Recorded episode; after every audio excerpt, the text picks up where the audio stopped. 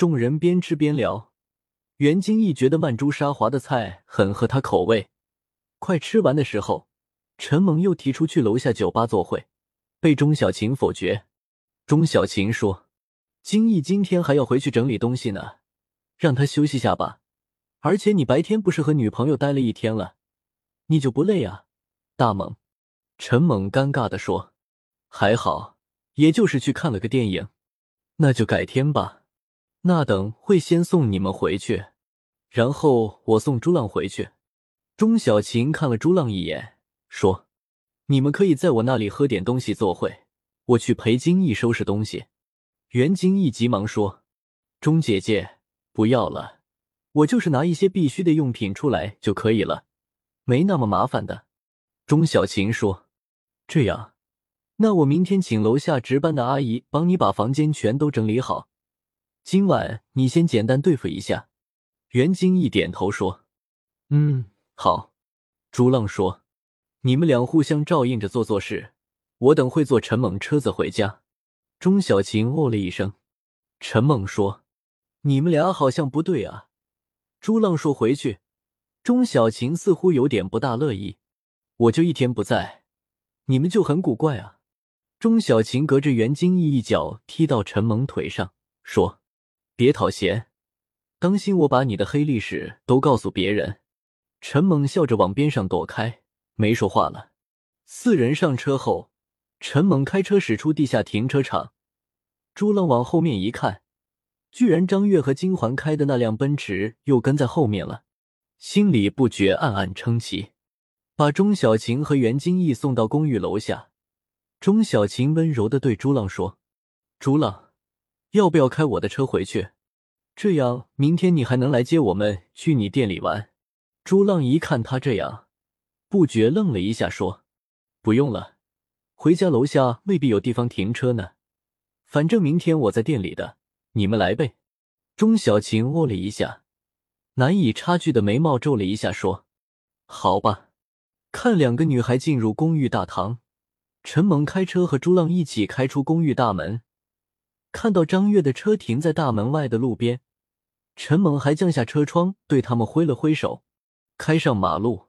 陈猛说：“今天钟小琴怎么似乎有点舍不得你回来啊？”朱浪说：“哪有？你别乱说，我和他跟以前一样，还是兄弟。”陈猛看了他一眼，说：“你不会真的还是想着钟月呢吧？人家估计都不记得你是谁了吧？有必要吗？”朱浪说：“当然没有，怎么可能？”陈梦说：“那我就不明白了，钟小琴又不是没人要，那么多人喜欢她，她都看不上，她就是对你好，你难道就真把她当男的了？你这么做，我觉得太奇怪了。”朱浪皱皱眉说：“这事是我的问题，那我总不能勉强自己去喜欢她吧？”已经到了朱浪家附近，陈萌把车停在路边，说：“去坐会吧。”两人在边上肯德基找了个僻静的地方坐下，每人叫了一杯咖啡。朱浪叹口气说：“我估计自己有点心理毛病。我一看见钟小琴，我就真的会想到钟月。其实钟小琴比钟月更漂亮，不过我就搞不懂她干嘛叫钟小琴呢？”陈梦切了一声说：“这有关系吗？根本就两码事，只不过一个姓而已。”你这个是不是要去心理医生那里去看看？钟月和你一点关系都没有，你想到了又怎么样？朱浪眉头皱起来说：“其实我心里挺复杂的。每次钟小琴对我好的时候，我其实心里是很开心的。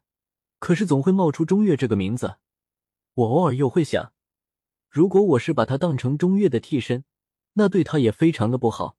所以我根本没心思去想什么喜欢不喜欢。”每次都被中间截断了。陈猛看着他，摇摇头说：“你这简直是就是害人呐！你看看今天钟小琴都巴不得要让你留下来了，看着你的那个眼神，简直就是赤裸裸的。你肯定给他什么错觉了，不然他怎么变化这么大呢？以前还是比较含蓄的。”朱浪无语的盯着陈猛说：“这件事，我想来想去，都是你弄出来的。”陈梦说：“怪我，我以前一直开你们玩笑，不也没事？